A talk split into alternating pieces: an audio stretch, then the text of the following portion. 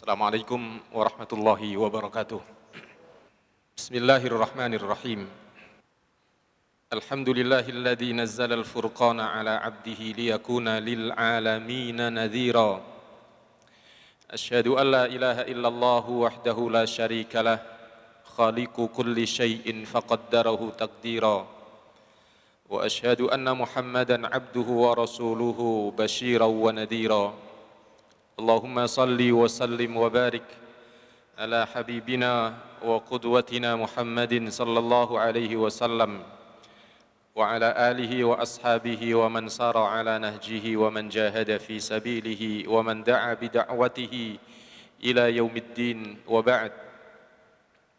اللهم اجعل القرآن لقلوبنا ضياء ولأبصارنا جلاء ولذنوبنا ممحصا وإلى الجنة دليلا اللهم ألف بين قلوبنا في محبتك يا رب العالمين Al-Muhtaram para ustadz dan ustadzah, para hadirin dan hadirat muhibbil Quran yang Alhamdulillah semoga Allah karuniakan pada kita semuanya rasa cinta kepada Al-Quran wa ja'ala qulubana quluban muta'alliqatan bil Quran dan juga semoga Allah Subhanahu wa taala jadikan hati-hati kita ini hati-hati yang bergantung dengan Al-Qur'an. Karena seperti apa kita membiasakan hati kita, seperti itulah hati kita akan terbiasa. Jamaah yang dirahmati Allah, pada perjumpaan kita di pagi hari ini, pagi yang luar biasa, pagi yang Allah Subhanahu wa taala turunkan pada kita semuanya yang berinteraksi dengan Al-Qur'an di masjid seperti ini adalah nuzulus sakinah. Seperti kita sering membaca hadis Rasul sallallahu alaihi wasallam dan hadis ini sahih, majtama'a qaumun fi baitin min buyutillahi kitaballahi wa yatadarasunahu illa nazalat alaihimus sakinah wa ghashiyatuhumur rahmah wa haffathumul malaikah wa dzakarallahu fiman indah. Tidak berkumpul satu kaum di rumah dari rumah Allah tadi masjid lalu membaca Al-Qur'an dan mengkajinya kecuali Allah turunkan kepadanya kepada hamba-hamba ini ketenangan jiwa. Lalu malaikat menaungkan sayapnya ridham bima yasna. Malaikat menaungkan sayapnya karena ridho dengan apa yang dilakukan oleh hamba-hamba ini. Wa humur rahmah dan kasih sayang Allah menyertai hamba-hamba yang melakukan aktivitas ini. Dan lebih dari itu semuanya adalah Allah bangga. Kita dibanggakan oleh ahlus sama.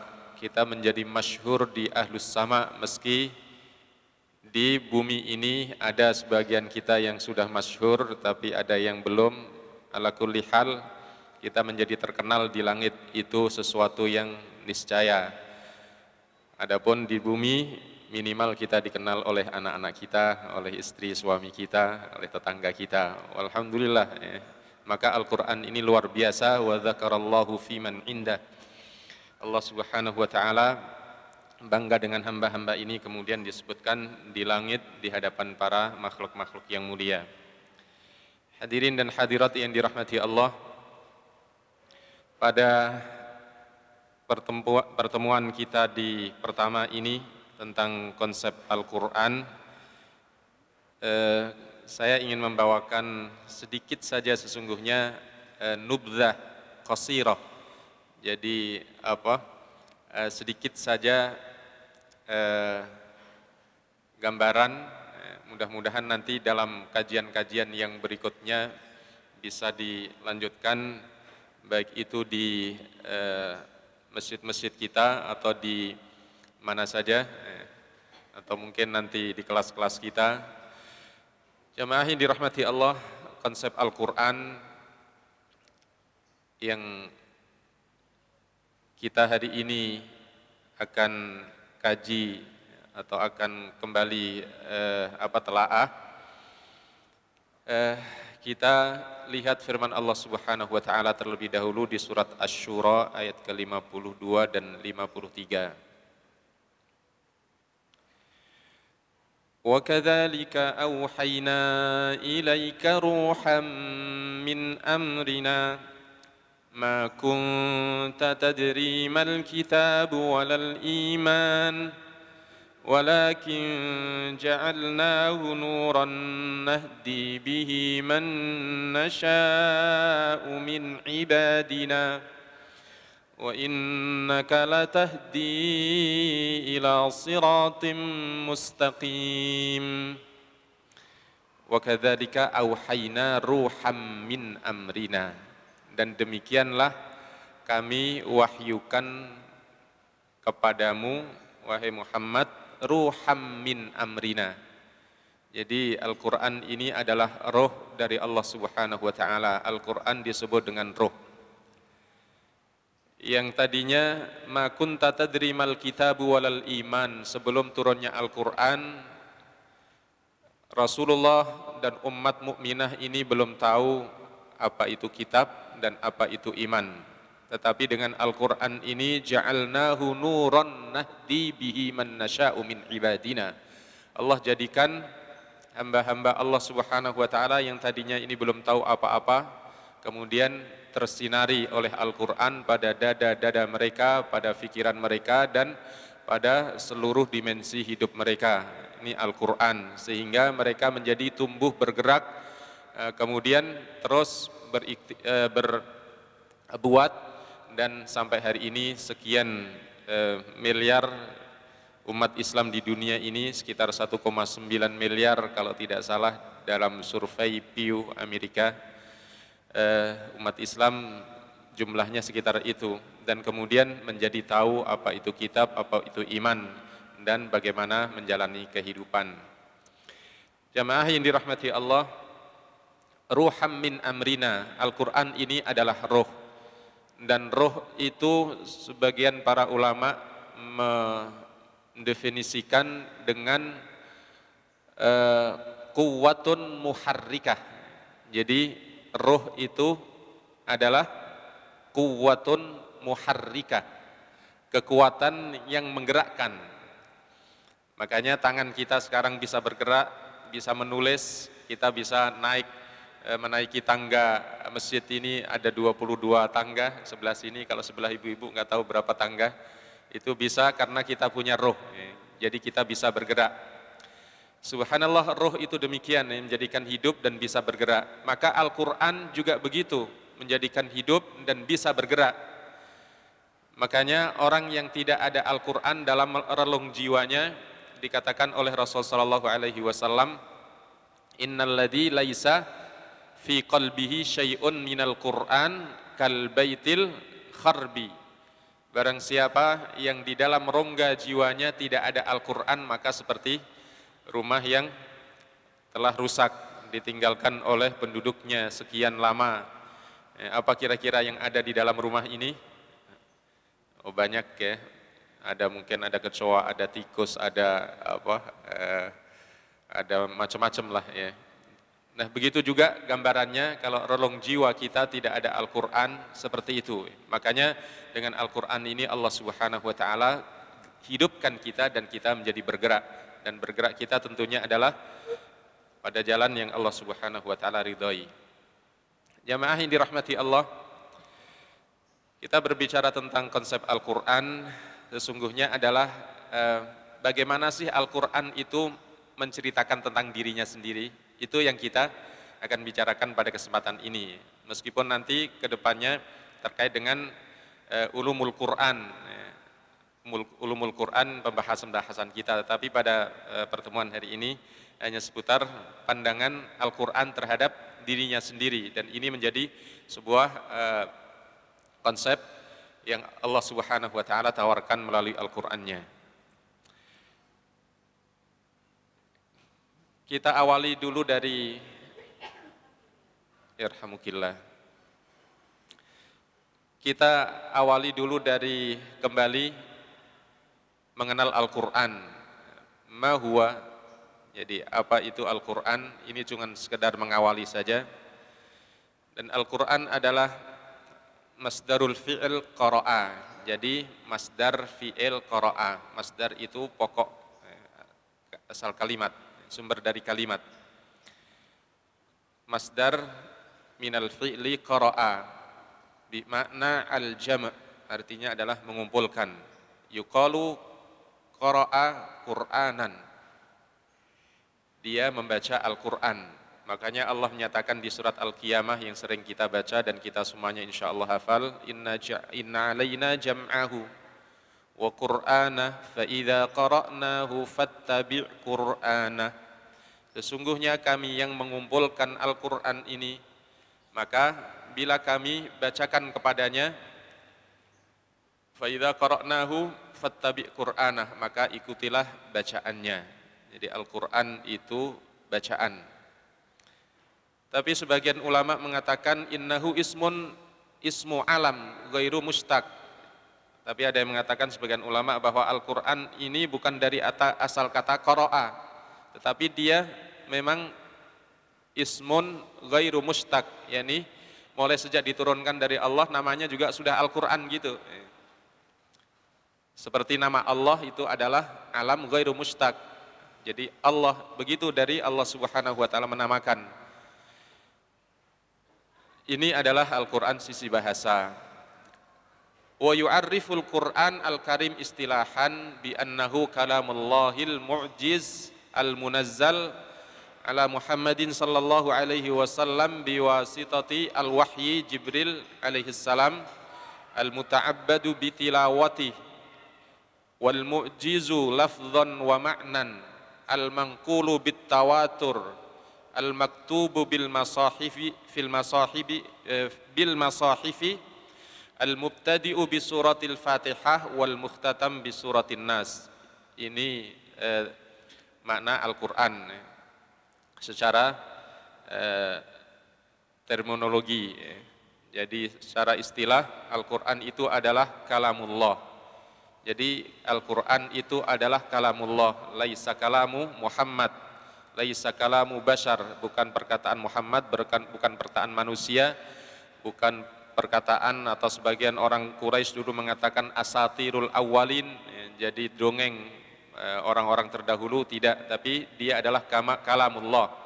Dan kalau dia adalah kalamullah maka dia bukan makhluk karena kalam itu adalah sifat Allah Subhanahu wa taala sifat kalam eh, kalam itu adalah sifat Allah maka Al-Qur'an menjadi sifat Allah Subhanahu wa taala ya kalamullah. Al munazzal jadi diturunkan kalau diturunkan berarti ada yang menurunkan yang menurunkan Allah melalui Jibril alaihissalam jadi bukan eh, apa bukan dari mana-mana ya.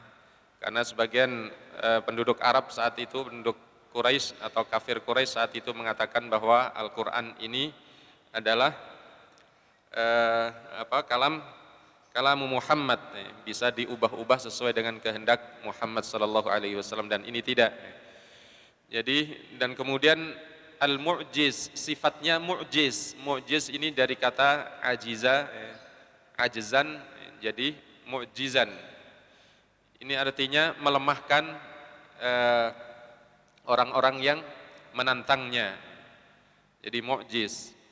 Kalamullah di al-mu'jiz miliki sifat melemahkan eh, lawan-lawannya siapa pun menantang untuk membuktikan eh, tentang kebenaran dan kalau memang ada kesalahan ditantang juga untuk menunjukkan kesalahannya. Atau kalau ada yang bisa membuat seperti satu surat saja ditantang juga ini namanya mu'jiz. Dan sampai sekarang belum ada satupun makhluk yang bisa membuat seperti Al-Quran ini. Diturunkan kepada Rasulullah sallallahu alaihi wasallam.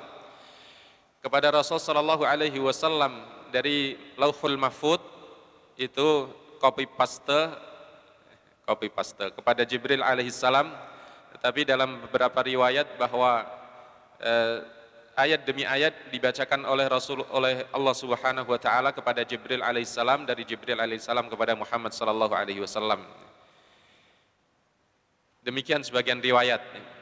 Jadi eh, diturunkan oleh malaikat Jibril dan kita tahu semuanya malaikat Jibril adalah sayyidul malaikah dan malaikat itu sifatnya adalah la ya'sunallah, tidak mungkin eh, mengarang-arang atau membuat-buat. Ya, jadi itu adalah malaikat la ya'sunallah tidak pernah bermaksiat kepada Allah Subhanahu wa taala.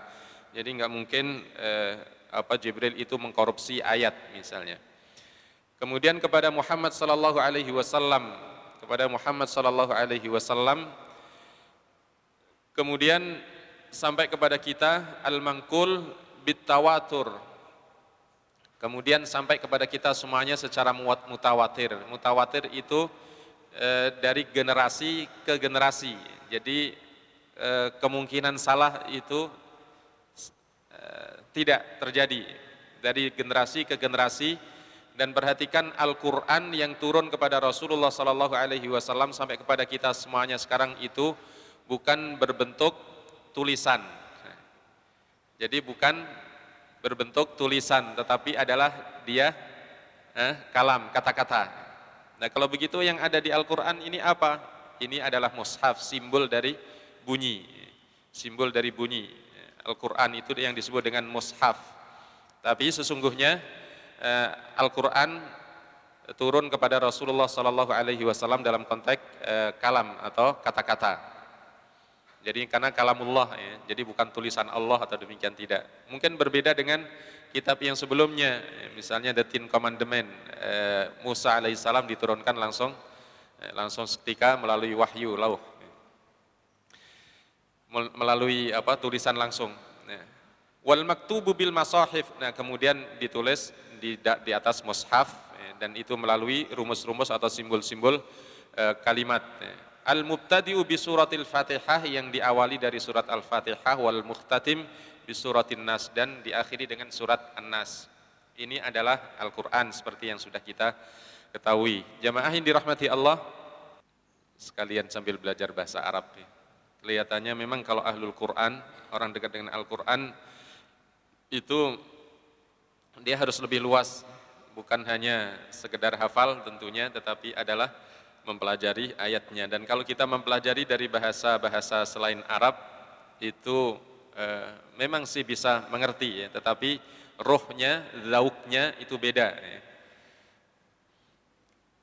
Jamaah yang dirahmati Allah, kita perhatikan bagaimana sesungguhnya konsep Al-Quran ini, dia membawa apa sih, apa yang dibawa oleh Al-Quran ini kepada uh, umat manusia ini. Kita perhatikan wasfun lil Quran an uh, Rasulullah sallallahu alaihi wasallam atau anis sahabah.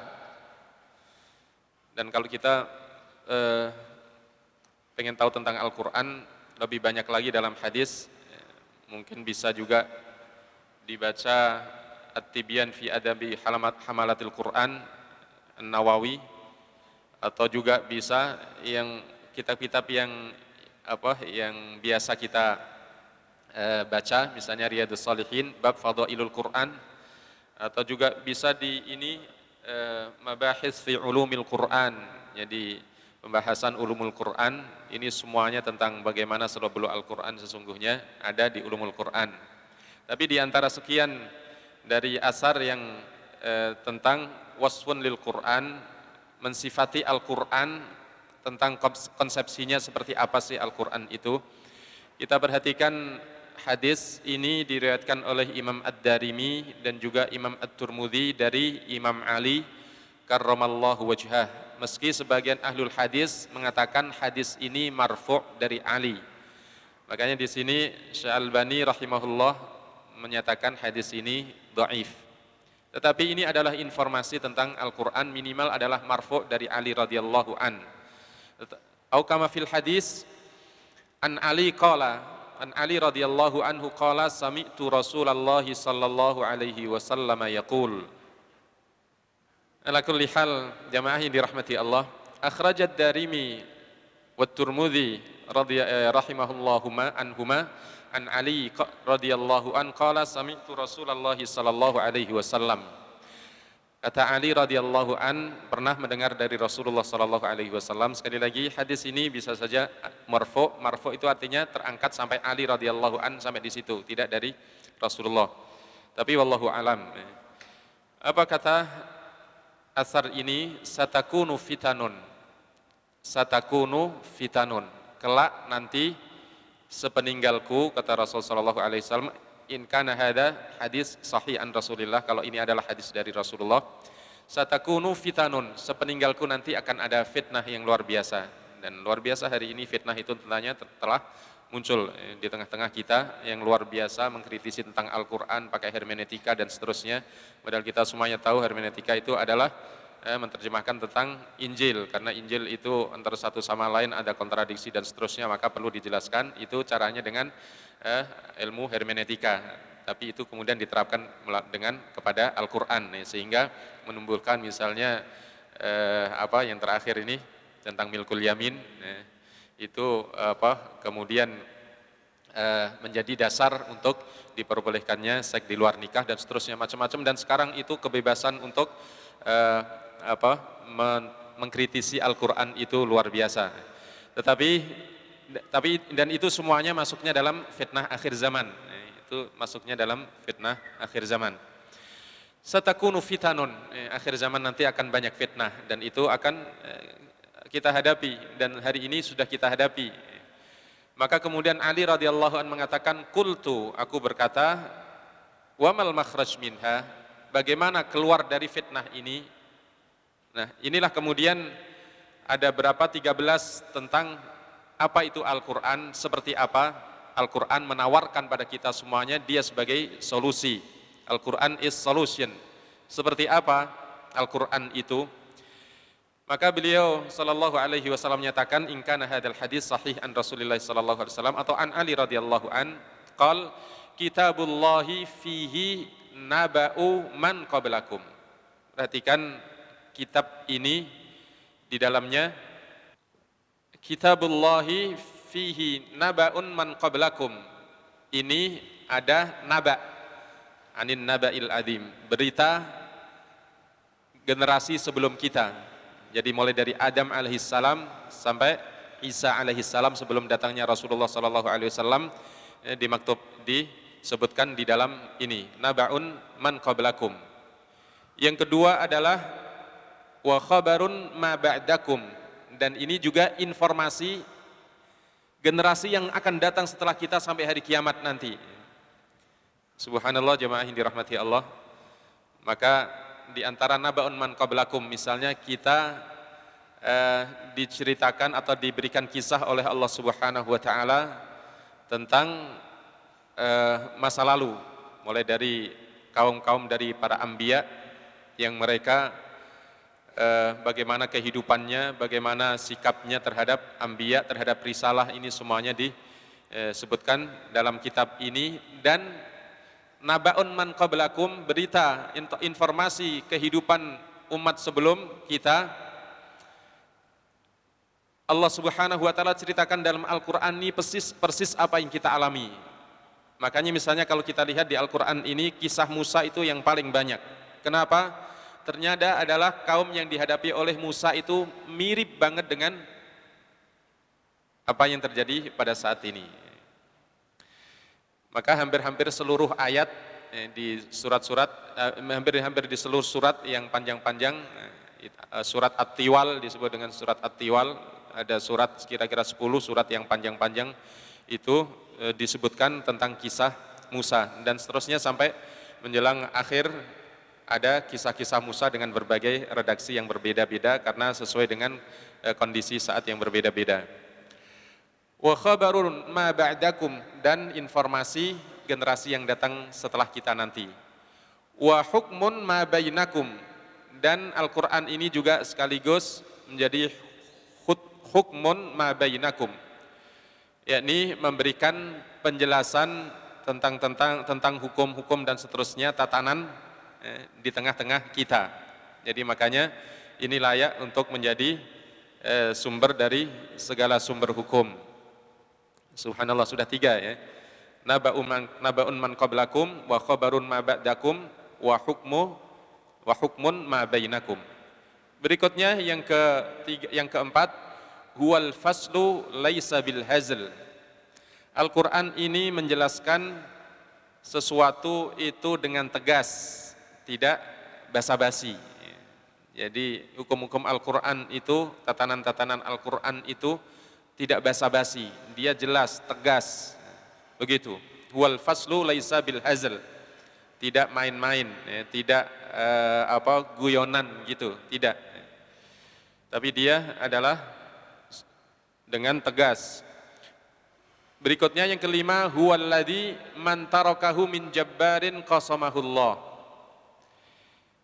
Dan berikutnya yang kelima adalah dia kitab yang apabila ditinggalkan, tidak diamalkan oleh para orang-orang yang memiliki kekuasaan yang kuat, ah saya nggak butuh uh, kitab seperti ini misalnya. Naudzubillah min darib. Saya nggak butuh aturan-aturan seperti ini misalnya. Naudzubillah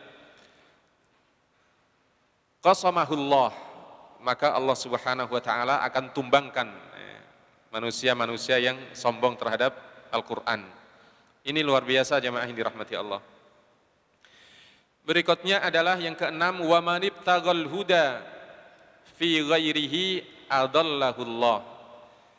Dan barang siapa mencari petunjuk selain Al-Qur'an, barang siapa mencari petunjuk kepada selain Al-Qur'an, maka Allah sesatkan dia. Makanya kita perhatikan eh, undang-undang yang dibikin oleh manusia luar biasa, membuat resah. Wa man ibtagal huda fi ghairihi adallahullah. Barang siapa mencari petunjuk selain Al-Qur'an, maka Allah sesatkan. Yang berikutnya ketujuh fahuwa hablullahil matin.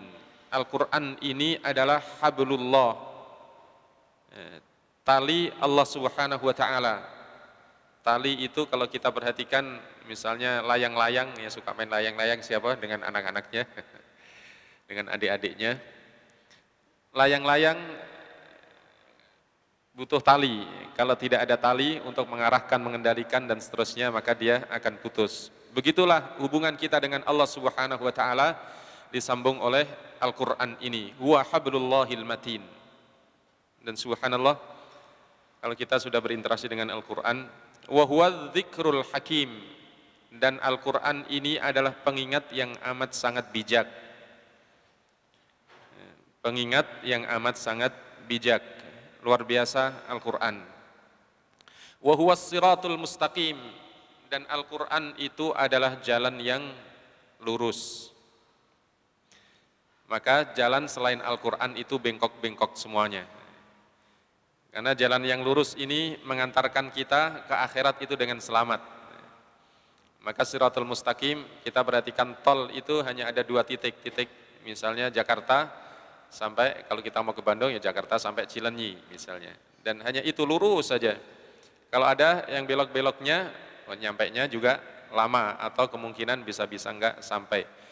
Begitu yang menghubungkan kita dunia dengan akhirat ini bisa selamat adalah kita butuh tol, eh, butuh sirat al-mustaqim dan sirat al-mustaqim itu adalah Al-Quran. Maka kalau kita membaca ihdinas sirat al-mustaqim, maka para mufassirin memaknai sirat al-mustaqim itu adalah al-iman, al-islam, Al-Quran. Dan sirat al-mustaqim mencakup makna ini semuanya. Silahkan dibuka ihdinas sirat al-mustaqim, maka mufassirin akan memaknai itu adalah al-islam, kemudian atau al-iman, kemudian Al-Quran atau hadihir risalah al-islamiyah atau e, seluruh ajaran Islam ini. Jamaah ini rahmati Allah, ini yang kedelapan atau yang kesembilan. Berikutnya adalah wa huwallazi la tazigu bihil ahwa. Al-Qur'an ini tidak bisa dipengaruhi atau dibelokkan oleh hawa nafsu dan keinginan-keinginan manusia. Jadi la tazighu bihil ahwa. Jadi tidak terpengaruh dengan syahwat, nafsu, keinginan-keinginan manusia untuk e, menggunakan, membelokkan dan seterusnya tidak akan pernah bisa. Jadi subhanallah ini Al-Qur'an wa huwa la tazighu bihi al-ahwa. Berikutnya yang ke-10 wala taltabisu bihil al-sunnah dan tidak akan eh, bercampur dengan bahasa-bahasa manusia mana saja. Padahal kita perhatikan bahasa Arab itu kan luar biasa. Tapi Al-Quran di tengah-tengah bahasa Arab ini tetap saja kelihatan, oh ini ayat Al-Quran. Hadis itu begitu luar biasa banyaknya juga, tapi ada ayat Al-Quran di tengah-tengah hadis, kita tahu, oh ini adalah ayat Al-Quran. Apalagi kalau bahasa-bahasa selain Arab, ya, udah jelas gampang. Bahasa Indonesia ya, beda banget antara redaksinya dengan Al-Quran, bahasa Inggris, bahasa Jerman, bahasa mana saja, subhanallah. Luar biasa. Ya bahasa yang Allah Subhanahu wa taala ciptakan untuk manusia ini jutaan. Tetapi Al-Qur'an tidak pernah eh, yaltabis, tidak pernah tercampur dengan bahasa-bahasa yang ada dan ini luar biasa ini. Ijazul Quran fi nahiyatil lughah. Jadi mukjizat Al-Qur'an dari sisi eh, bahasa-bahasa yang ada di tengah manusia. Wala yashba'u minhul ulama. Dan ini Al-Qur'an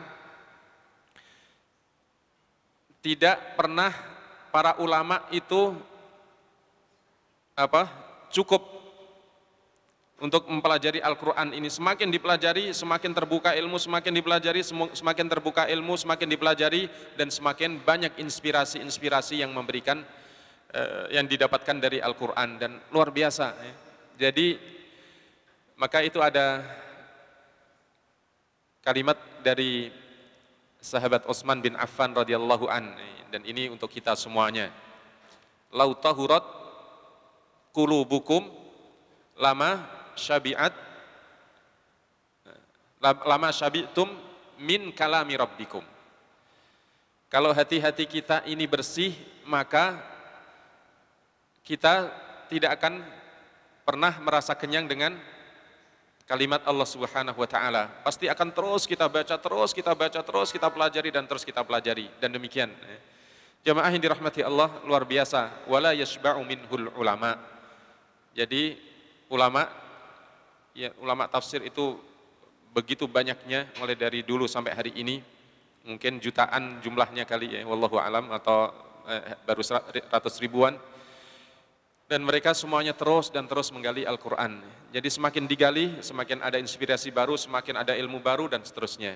Makanya itulah Allah Subhanahu Wa Taala kalau menurunkan Iqra, apa yang Allah berikan kejelasan dengan Iqra?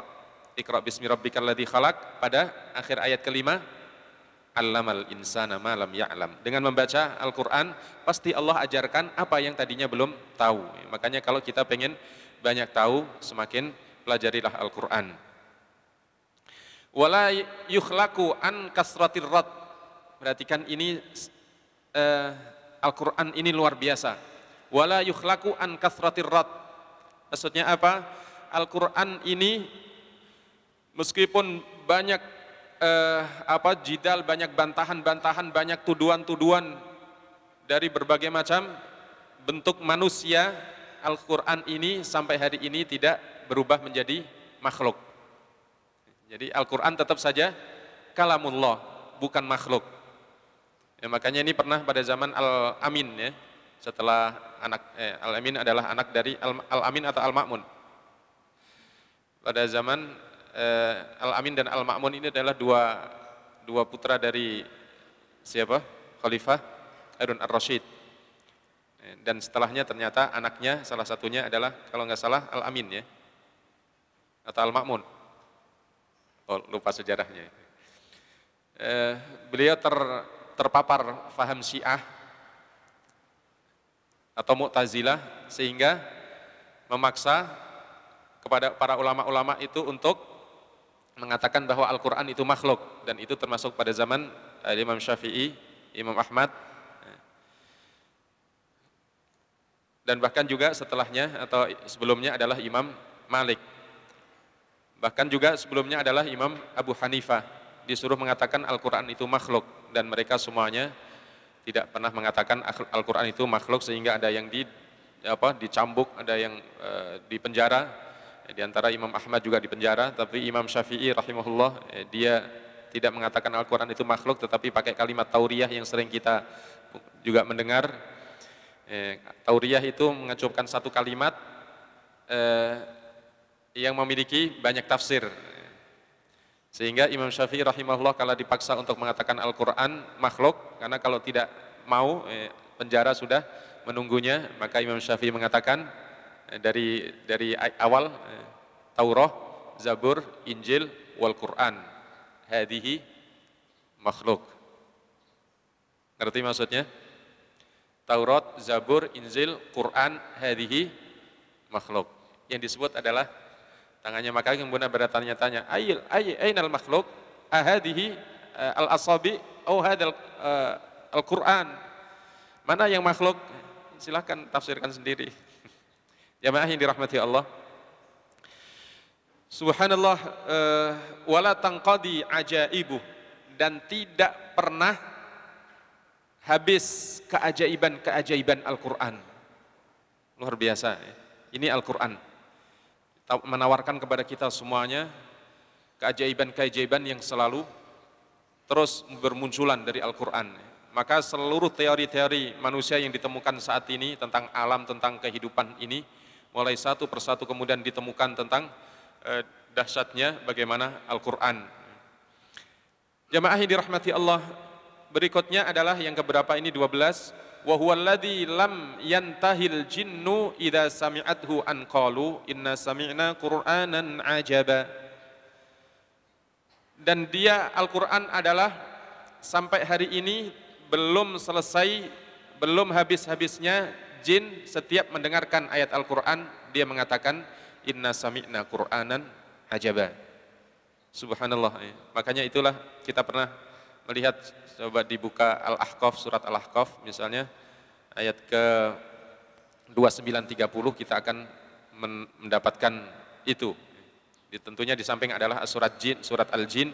Surat Al-Jin ini turunnya adalah kalau tidak salah wallahu alam di apa di Wadi Nakhlah. Wadi Nakhlah itu di lembah Nakhlah Eh, itu setelah Rasul Shallallahu Alaihi Wasallam diusir dari Makkah, kemudian Rasul ke Taif, begitu ke Taif dilemparin batu berdarah-darah dan kemudian setelah itu Rasulullah menyelamatkan, mendapatkan satu orang saja Nasrani yang masuk Islam yang di penjaga kebun, siapa? Adas, kemudian kembali lagi ke Mekah, lalu setelah kembali ke Mekah ini Zaid bin Harithah bertanya kepada Rasulullah, ya Rasulullah, ata'udu ila Mekah wa qad akhrajuka, Ya Rasul, apakah engkau akan kembali ke Mekah sedangkan engkau sudah diusir dari Mekah, engkau gak bisa masuk lagi ke Mekah. Maka Rasulullah menjawab, Ya Zaid, innallaha ja'ilun lima tara farajan wa makhraja. Wahai Zaid, sungguh apa yang engkau lihat hari ini dari sulitnya kita mempengaruhi hati-hati hamba Allah ini untuk menerima Islam, sulitnya kita hari ini untuk menyampaikan Islam, apa yang kalian semuanya saksikan hari ini, Allah Subhanahu wa taala Maha menolong agamanya. Perhatikan, wa mudhirun nabiyahu dia akan memenangkan nabinya dan orang-orang yang melanjutkan perjuangan nabinya subhanallah jamaah yang dirahmati Allah. Ini adalah busra dari Rasulullah sallallahu alaihi wasallam. Dakwah Islam ini diapain saja enggak akan pernah hilang. Al-Qur'an ini enggak pernah akan eh, akan pernah akan redam eh, redup. Maka itu yang kita perhatikan dalam nas Al-Qur'an gimana?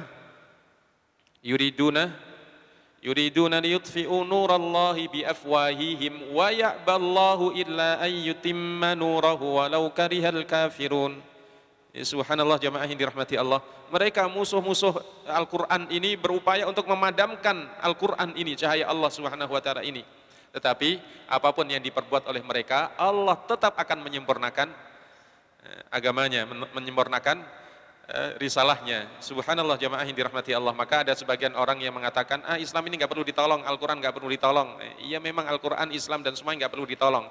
Tapi kalau kita yang statusnya di, di, di Indonesia, status kita di dunia ini kan nggak jelas. Eh, eh, udah jelas ya status kita. Maksudnya adalah, apakah kita akan selamat atau tidak? Status kita di akhirat nanti kan belum jelas. Kalau status di dunia jelas ya.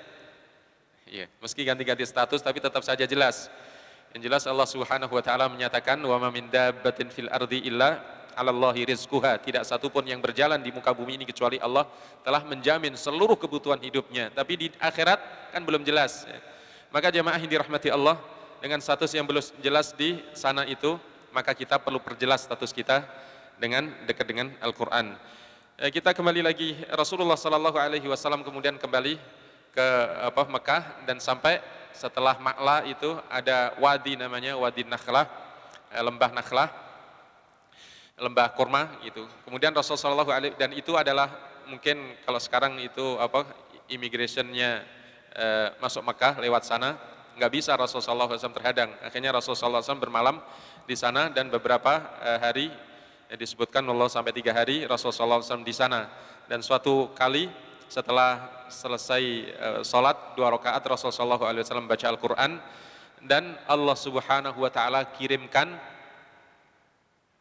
eh, komunitas jin, eh, komunitas jin itu, tapi komunitas para pimpinan-pimpinan suku jin para komunitas pimpinan. Jadi jin sejak dulu sudah ada komunitasnya sebelum kita ada komunitas-komunitas gitu banyak kan ya.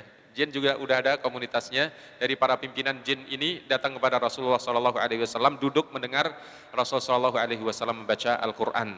Setelah membaca, selesai membaca Al-Quran dan itu sekali lagi di diabadikan oleh Allah dalam surat Al-Ahqaf ayat 29 30 dan seterusnya. Wa id sarafna ilaika nafaram minal jinni yastami'una al-Qur'an falamma hadaruhu qalu ansitu falamma qudiya wallaw ila qaumihim mundirin qalu يا قومنا إنا سمعنا كتابا أنزل من بعد موسى مصدقا لما بين يديه يهدي إلى الحق وإلى طريق مستقيم يا قومنا أجيبوا داعي الله وآمنوا به يغفر لكم من ذنوبكم ويجركم من عذاب أليم Subhanallah jamaah yang dirahmati Allah luar biasa disebutkan bagaimana Allah Subhanahu wa taala menolong dengan Al-Qur'an ini dengan bangsa jin. Seakan Allah Subhanahu wa taala mengatakan kepada seluruh manusia, "Hei manusia, kalau kalian nggak mau menolong Al-Qur'an, bangsa lain siap untuk menolongnya."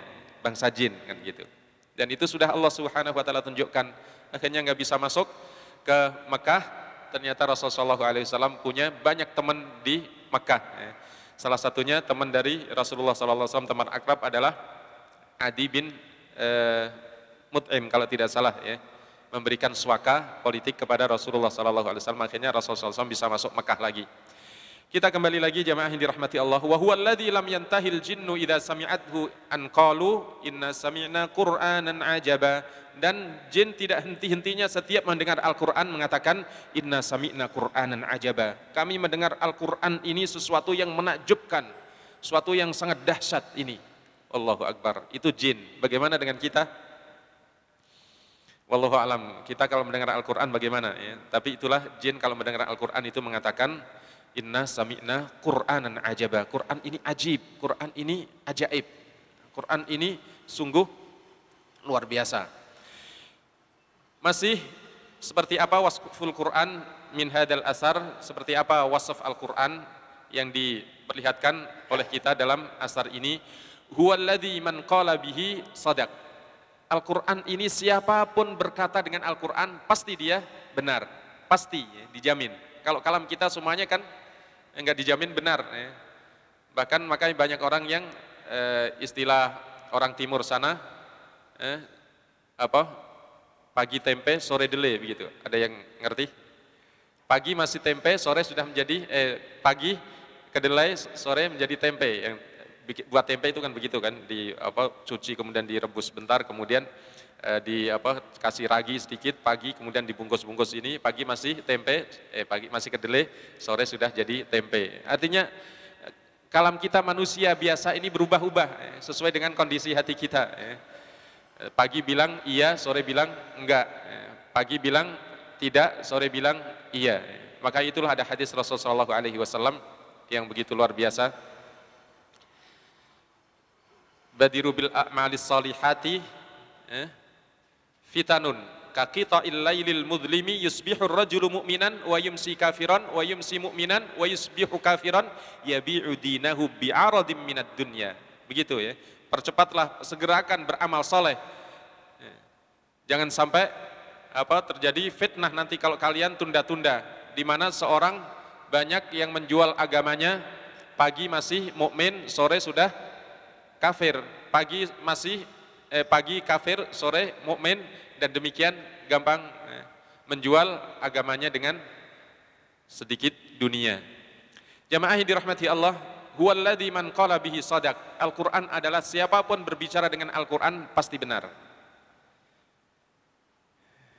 Ya, jadi kalau gitu kalau kita biar benar baca, apa kalau ngomong bahasa Arab bahasa Al-Qur'an saja ya. Fa'aina tadhabun kalau dia mau pergi. Fa'aina tadhabun. Kalau dia mau makan, kulu washrabu wa la tusrifu innahu la yuhibbul musrifin. Ya, terus kalau mau apa lagi?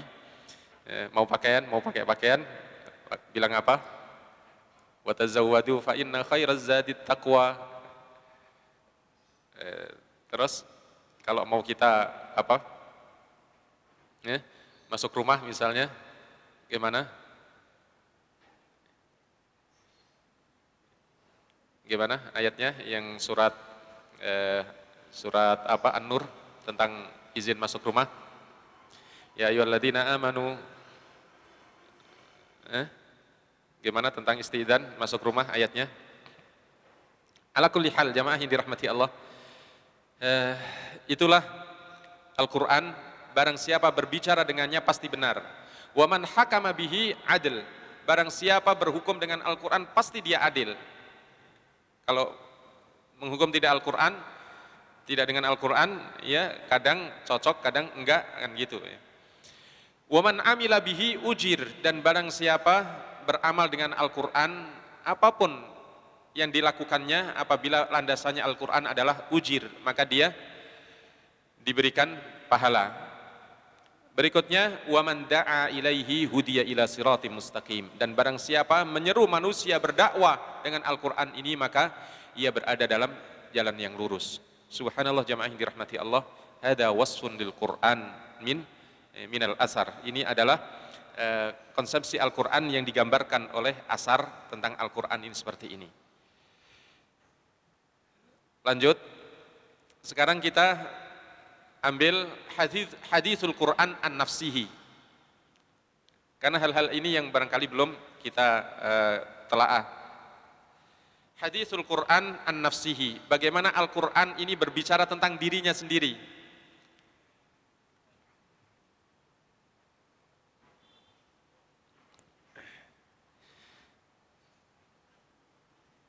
Kalau kita berbicara tentang diri kita sendiri, biasanya apa? Oh kadang-kadang kita lebih-lebihkan dan begitu. Kalau Al-Quran sesuai dengan apa yang ada, itu diceritakan sendiri oleh Al-Quran. Yang pertama, sekali lagi tadi kami sudah sampaikan bahwa pada konsep Al-Quran ini kita hanya ingin pada kesempatan ini menyampaikan adalah apa sih komentar Al-Quran terhadap dirinya dan apa komentar asar terhadap Al-Quran. Kita belum masuk ke misalnya muhkamat, mutasyabihat, kemudian uh, mulai nuzul Quran, kemudian munasabah, kemudian am wal khos, kemudian apa muhkam wal mutasyabih, kemudian nasih mansuh mutlak muqayyad, uh, mubayyan uh, apa ini namanya am dan khos dan seperti itu. Kita belum masuk ke ulumul Quran. Kita masuk ke bagaimana ungkapan diri Al-Quran ini kepada dirinya sendiri. Hadisul Quran an nafsihi. Bagaimana Al-Quran ini berbicara kepada Eh, kepada kita semuanya tentang dirinya Al-Quran sendiri. Yang pertama, ini kita uh, ambil ayat-ayat saja. Anzalahullahu ta'ala biwasitatir ruh al-amin ala qarbi Rasulullah sallallahu alaihi wasallam liyaquma bil indhari wal bisharati linnas. Al-Quran mengatakan kepada dirinya bahwa saya ini diturunkan oleh Allah Subhanahu wa taala melalui Ruhul Amin melalui Jibril alaihissalam ke dalam hati saya eh, Rasulullah atau dalam hati Rasulullah Sallallahu Alaihi Wasallam untuk Rasul Sallallahu Alaihi Wasallam dengan Al-Quran ini memberikan eh, kabar tentang dahsyatnya siksa dan memberikan bisyarah, memberikan kabar gembira kepada manusia tentang bagaimana orang-orang yang mentaati Allah Subhanahu wa taala dan Rasulnya atau mendengar Al-Qur'an. Apa kata Al-Qur'an? wa innahu latanzilu rabbil alamin nazala bihir ruhul amin ala qalbika litakuna minal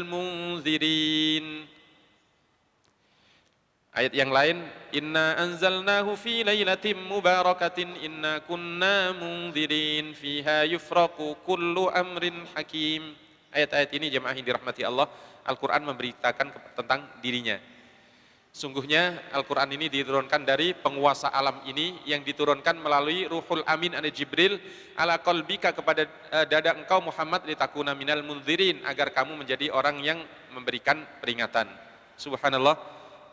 Ini yang pertama Al-Quran diturunkan dari Ruhul Amin dan kalau Ruhul Amin yang membawa namanya saja Amin ya. Amin itu bisa dipercaya, maka nggak mungkin salah. Ini yang pertama, Al-Quran itu nggak mungkin salah.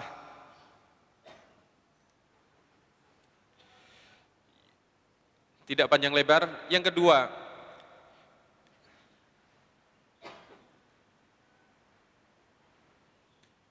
yubayyin linnasi tariq alladhi ya'manu min man salakahu wa yumayyizu bihil insan al-haq minal batil. Al-Quran ini konsepsinya pada dirinya yang dijelaskan pada kita semuanya adalah memberikan penjelasan tentang jalan yang aman untuk dilalui.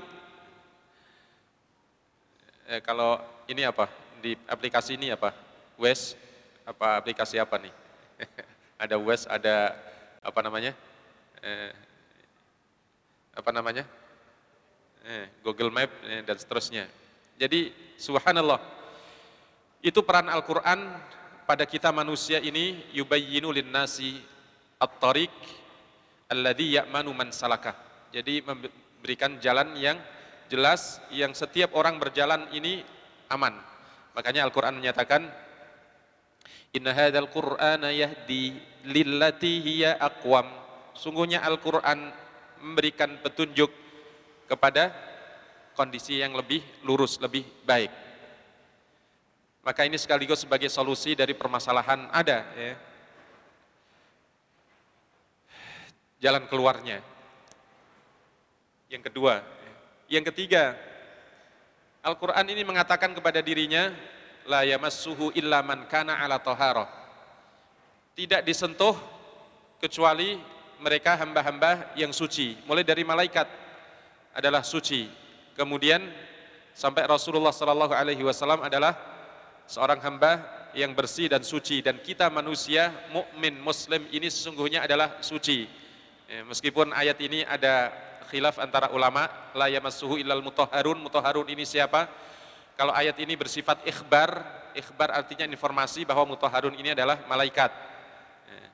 Kemudian kalau ayat ini sifatnya adalah e, ikhbar tetapi memberikan memberikan e, apa namanya arahan bah, e, amar perintah maka jangan memegang Al-Qur'an ini kecuali kecuali yang suci berarti ini adalah suci di sini orang-orang yang berwudu meskipun wallahu alam e, seluruh mukmin muslim ini adalah suci berarti memegang Al-Qur'an boleh tidak wudhu. Boleh saja. Tapi sunnahnya adalah wudhu. Afdolnya adalah berwudhu. Jemaah yang dirahmati Allah dan itu juga dari ayat ini. Innahu laqur'anun karim fi kitabim maknun la yamassuhu illal mutahharun. Sungguhnya dia adalah Al-Qur'an yang mulia dalam kitab yang al-maknun yang tersimpan yang tidak mungkin bisa dicuri oleh siapa pun, jin pun tidak bisa mencurinya dan la yamassuhu illal mutahharun, tidak memegang kitab ini kecuali mereka hamba-hamba yang suci. Yang keempat, fihi minal wuduhi wal bayan ma yakunu bihi masdaru hidayatin linnasi jami'an. Jadi yang keempat adalah menjelaskan sejelas-jelasnya menjelaskan sejelas-jelasnya minal wuduh wal bayan. Jadi wuduh itu jelas-jelas sejelas-jelasnya. Kayak jelasnya matahari. Kalau kita ditanya matahari itu apa? Ya udah itu udah nggak usah ditanyakan.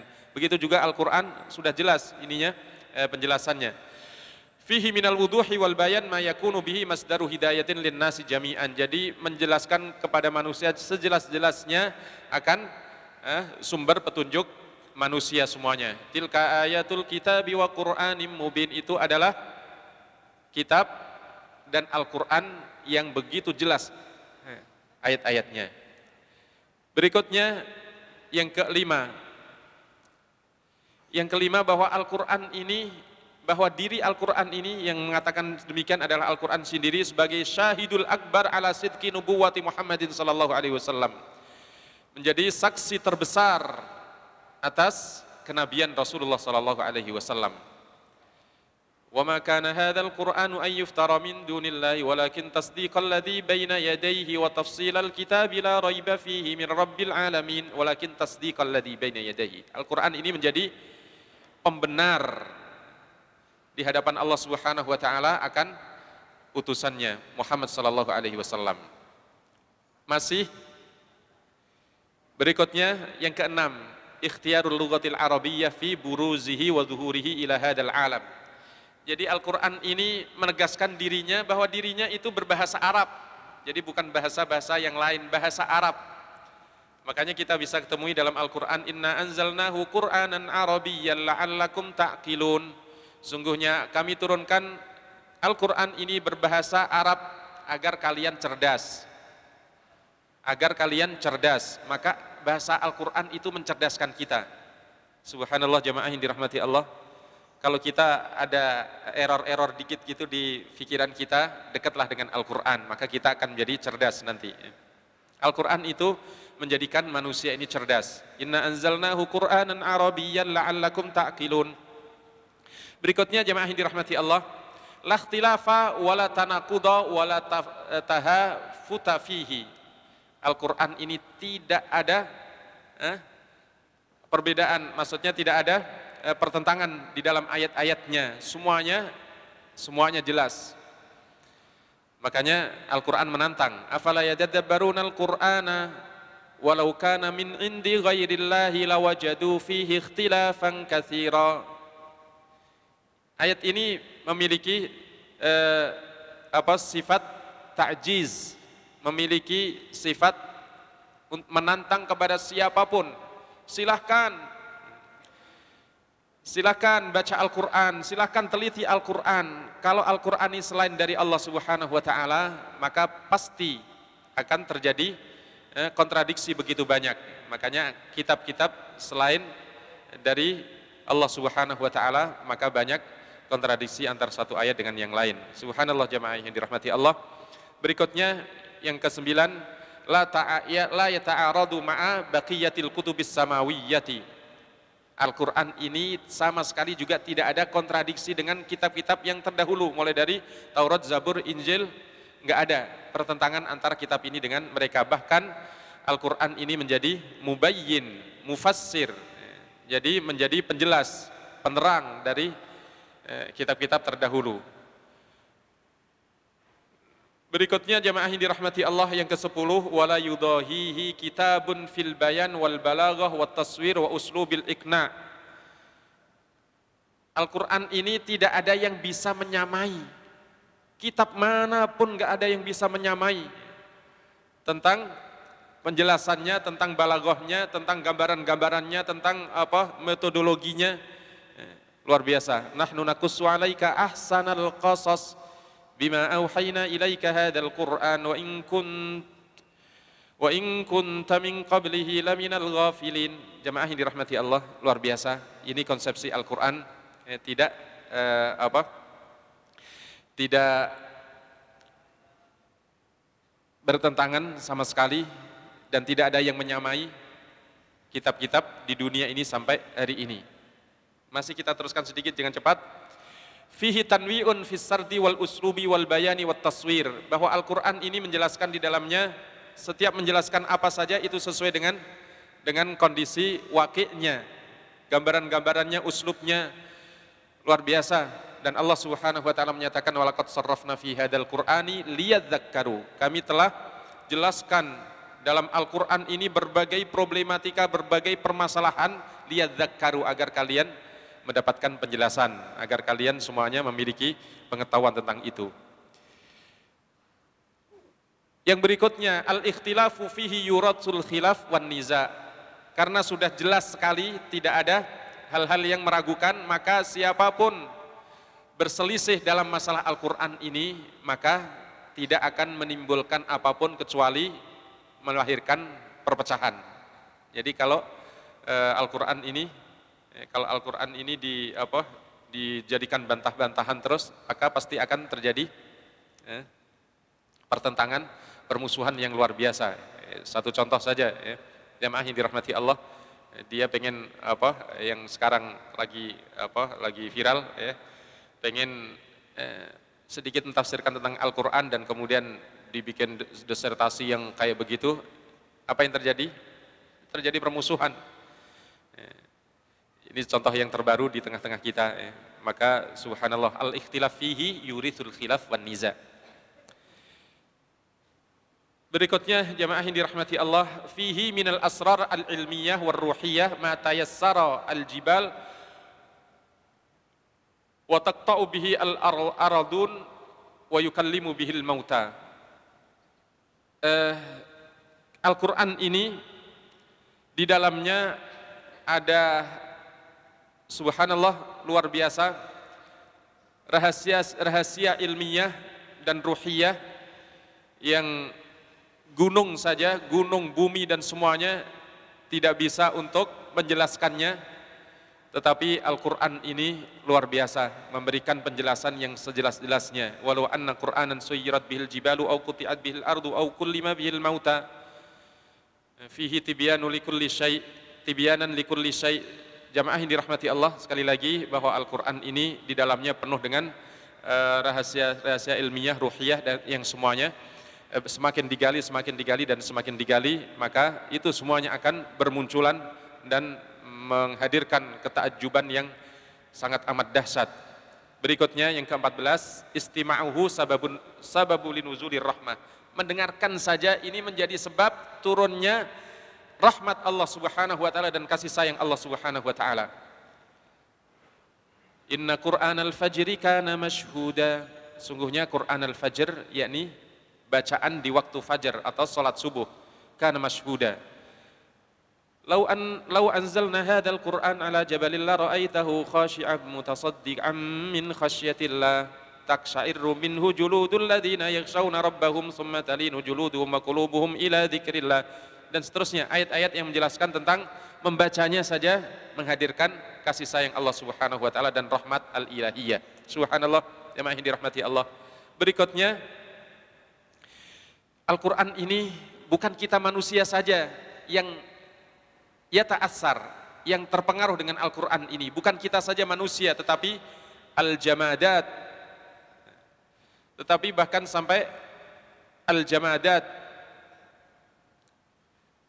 al-jamadat itu apa ini benda-benda semuanya itu terpengaruh dengan Al-Quran Lau anna anzal qur lau anzalna hadzal qur'ana ala jabalin la ra'aitahu khashi'an mutasaddian min khasyatillah dibacakan Al-Qur'an gunung itu pun juga terpengaruh dengan bacaan ini yang luar biasa. Jamaah yang dirahmati Allah, taksairu minhu juludul ladina yakhshawna rabbahum summa talinu juluduhum wa qulubuhum. Ini benda ya. Tapi begitu dibacakan Al-Qur'an itu terpengaruh ini. Pori-pori semuanya ini. Makanya itulah eh, kalau dibacakan kepada mayit itu ya ta'assar, yu'assir. Makanya kita eh, pernah mendengarkan misalnya hadis, meskipun hadis ini sebagian mengatakan do'if, eh, lakinu mautakum bi surat yasin misalnya. Talkinlah orang-orang yang mau meninggal di antara kalian dengan surat yasin. Karena terpengaruh. Kulit-kulitnya dan semuanya terpengaruh apalagi rohnya. Berikutnya, fihi dawaun min kulli da wa rahmatun liman yu'minu bi wa khasaratun limungkarihi wajahidihi. Jadi Al-Quran ini di dalamnya ia mengatakan bahwa Al-Quran ini penuh dengan obat. Penuh dengan obat dari berbagai penyakit dan kasih sayang atau rahmat bagi yang mempercayainya kemudian menjadi kerugian besar bagi orang yang eh, menolaknya wa nunazzilu minal qur'ani ma huwa ma huwa shifaa'un wa rahmatul lil mu'minin wa la yazidudz zalimina illa Allah. Luar biasa ini Al-Qur'an. Berikutnya wa fi qiraatihi ihtijabun anidz أو oh anidz zalamah apabila kita membaca Al-Quran ini jamaah yang dirahmati Allah dekat dengan Al-Quran, kita akan terhijab dengan orang-orang yang ingin menzalimi kita, orang-orang yang dekat dengan Al-Quran. Wa idza qara'tal Qur'ana ja'alna bainaka wa bainal ladzina la yu'minuna bil akhirati hijaban mastura hijaban mastura jadi apabila Al-Qur'an dibaca maka kami jadikan antaramu dengan orang-orang yang tidak beriman kepada akhirat ini hijaban mastura menjadi eh, penghalang jamaah yang dirahmati Allah ini semuanya adalah tentang tentang Al-Quran menampilkan atau berbicara tentang dirinya kepada kita semuanya. Nah, adapun ilmu-ilmu yang terkait dengan Al-Quran ini, sekali lagi ini yang barangkali ke depannya akan kita uh, kaji, mulai dari ilmu nuzulil Quran tentang tentang nuzulil Quran, tentang asbabun nuzulil Quran, ilmu kiraat, ilmu kiraah atau kiraah sabah, kiraah asyrah dan seterusnya, ilmu jam'il Quran, watadwinihi pengumpulan Al-Quran dan pembukuannya kemudian ar-rasmu wad kemudian tulisannya itu eh, tulisannya kemudian juga titik eh, apa harokatnya semuanya. Eh, ini semuanya masuknya dalam ulumul Quran kemudian ilmuan adadil ayat jumlah ayat kira-kira jumlah ayatnya berapa jumlah hurufnya berapa jumlah harokat dan semuanya berapa sudah pernah ini belum eh, belum kita buka dikit aja ini satu contoh saja. Seperti ini sampai di luar biasa ulumul Quran itu e, membicarakannya. Ini contoh saja. Ada tu suratil Quran wa ayatihi wa awalihi wa akhirihi. Ada tu suratil Quran, uswaril Quran, jumlah surat Al-Quran 114, ada tu ajzaihi, juznya 30, ada tu ahzabihi, hizbnya ada 60, jadi setiap juz itu dua hizb. Ada tu ayatihi, jumlah ayat-ayatnya 6.236 ayat terus adadu kalimatihi kalimat Al-Quran 77.250 eh, kalimat adadu hurufihi jumlah huruf Al-Qurannya berapa? 3 juta 474 ribu 3 juta 474 ribu jumlah eh, hurufnya Surat yang paling panjang adalah surat Al-Baqarah, surat yang paling pendek adalah surat Al-Kausar, yang pertama kali turun adalah Iqra bismi rabbikal ladzi khalaq. Eh, kemudian yang terakhir turun ini banyak eh, pendapat dari ulama. Wallahu alam yang rajih adalah al yauma akmaltu lakum dinakum wa atmamtu alaikum. Dan kemudian eh, ini contoh juga dihitung juga dalam Al-Qur'an kalimat-kalimat. Dalam maksudnya dalam ulumul Quran ini. Eh, iya misalnya kam marratan dzukira fil Quran berapa kali sih kalimat-kalimat yang disebutkan dalam Al-Qur'an misalnya Zukirat kalimatullahi fil Quran, kata Allah itu disebut dalam Al-Quran 2699. Zukirat basmalah fil Quran, Al-Quran di dalam eh, disebutkan 113 eh, kali bismillahnya. Kemudian kalimat al-jannah, misalnya al-jannah sorga 66 kali, kalimat an-nar neraka 126 kali, kalimat al-ard bumi 88 kali, kalimat malaikah 68 kali, Kalimat syayatin 68 kali, subhanallah malaikat dan setan disebut jumlahnya sama. Kemudian zukiran Nabi Muhammad sallallahu alaihi wasallam fil Quran, Muhammad disebutkan dalam Al-Qur'an 4 kali, Isa disebutkan 25 kali, Musa disebutkan 136 kali, Ibrahim disebut 69 kali, Nuh disebut 43 kali, Sulaiman disebut 17 kali, eh, Adam disebut 25 kali, Yunus disebut 6 kali, Dawud disebut 16 kali, Ab, eh, Abu eh, apa Ayub empat kali Hamzah Hamzah Hamzah apa ini? Hamzah Iblis disebut 11 kali, Jahannam disebut 77 kali, akhirat disebut 115 kali, dunia disebut 115 kali, subhanallah perhatikan, akhirat sama dunia sama. Insan disebut 63 kali, insan tadi apa? Jin ya, eh Iblis tadi 63 kali sama ya. Dari antara iblis, malaikat, manusia disebutnya sama 63 kali. Bani Adam 6 kali, Anas, kalimat Anas disebut 240 kali dan seterusnya. Jemaah yang dirahmati Allah ini cuma sebagai contoh saja. Hal-hal yang semacam itu hanya sebagai uh, ziyadah ziyadatul maklumat, ya, tambahan eh, pengetahuan saja. Tetapi yang perlu adalah eh, ini yang pembahasan ini yang perlu kita ketahui tentunya atau mungkin di sini. Eh,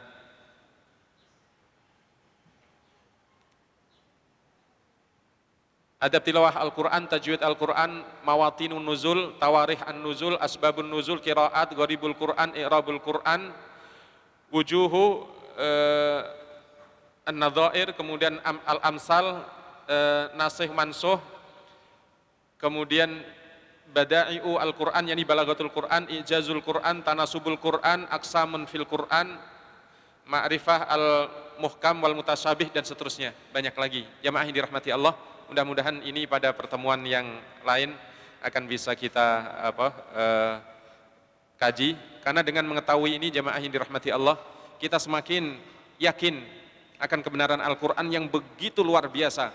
Al-Qur'an ini mungkin kalau di eh, hitung dari sekarang ini sudah melahirkan berapa profesor, berapa doktor hanya mempelajari eh, tentang apa bagaimananya eh, tentang nasih mansuh tentang apa itu semuanya itu berapa dokter berapa profesor berapa ustadz berapa kiai dan eh, luar biasa karena mempelajari itu. Dan insya Allah di sini adalah calon ulama baik itu ulama eh, apa ulama yang benar-benar ulama atau ulama dengan bobot eh, sesuai dengan kadar apa yang kita ketahui. Artinya jamaah yang dirahmati Allah ke depan kita membutuhkan ulama-ulama Quran yang luar biasa dan oleh sebab itu siapkan sekarang, belum terlambat, antum masih muda-muda semuanya. Belum ada yang punya cucu, belum ada yang punya cucu ya? Oh, Pak, ini Pak Dr. Eh, Umar Hamzah, beliau cucunya sudah berapa nih?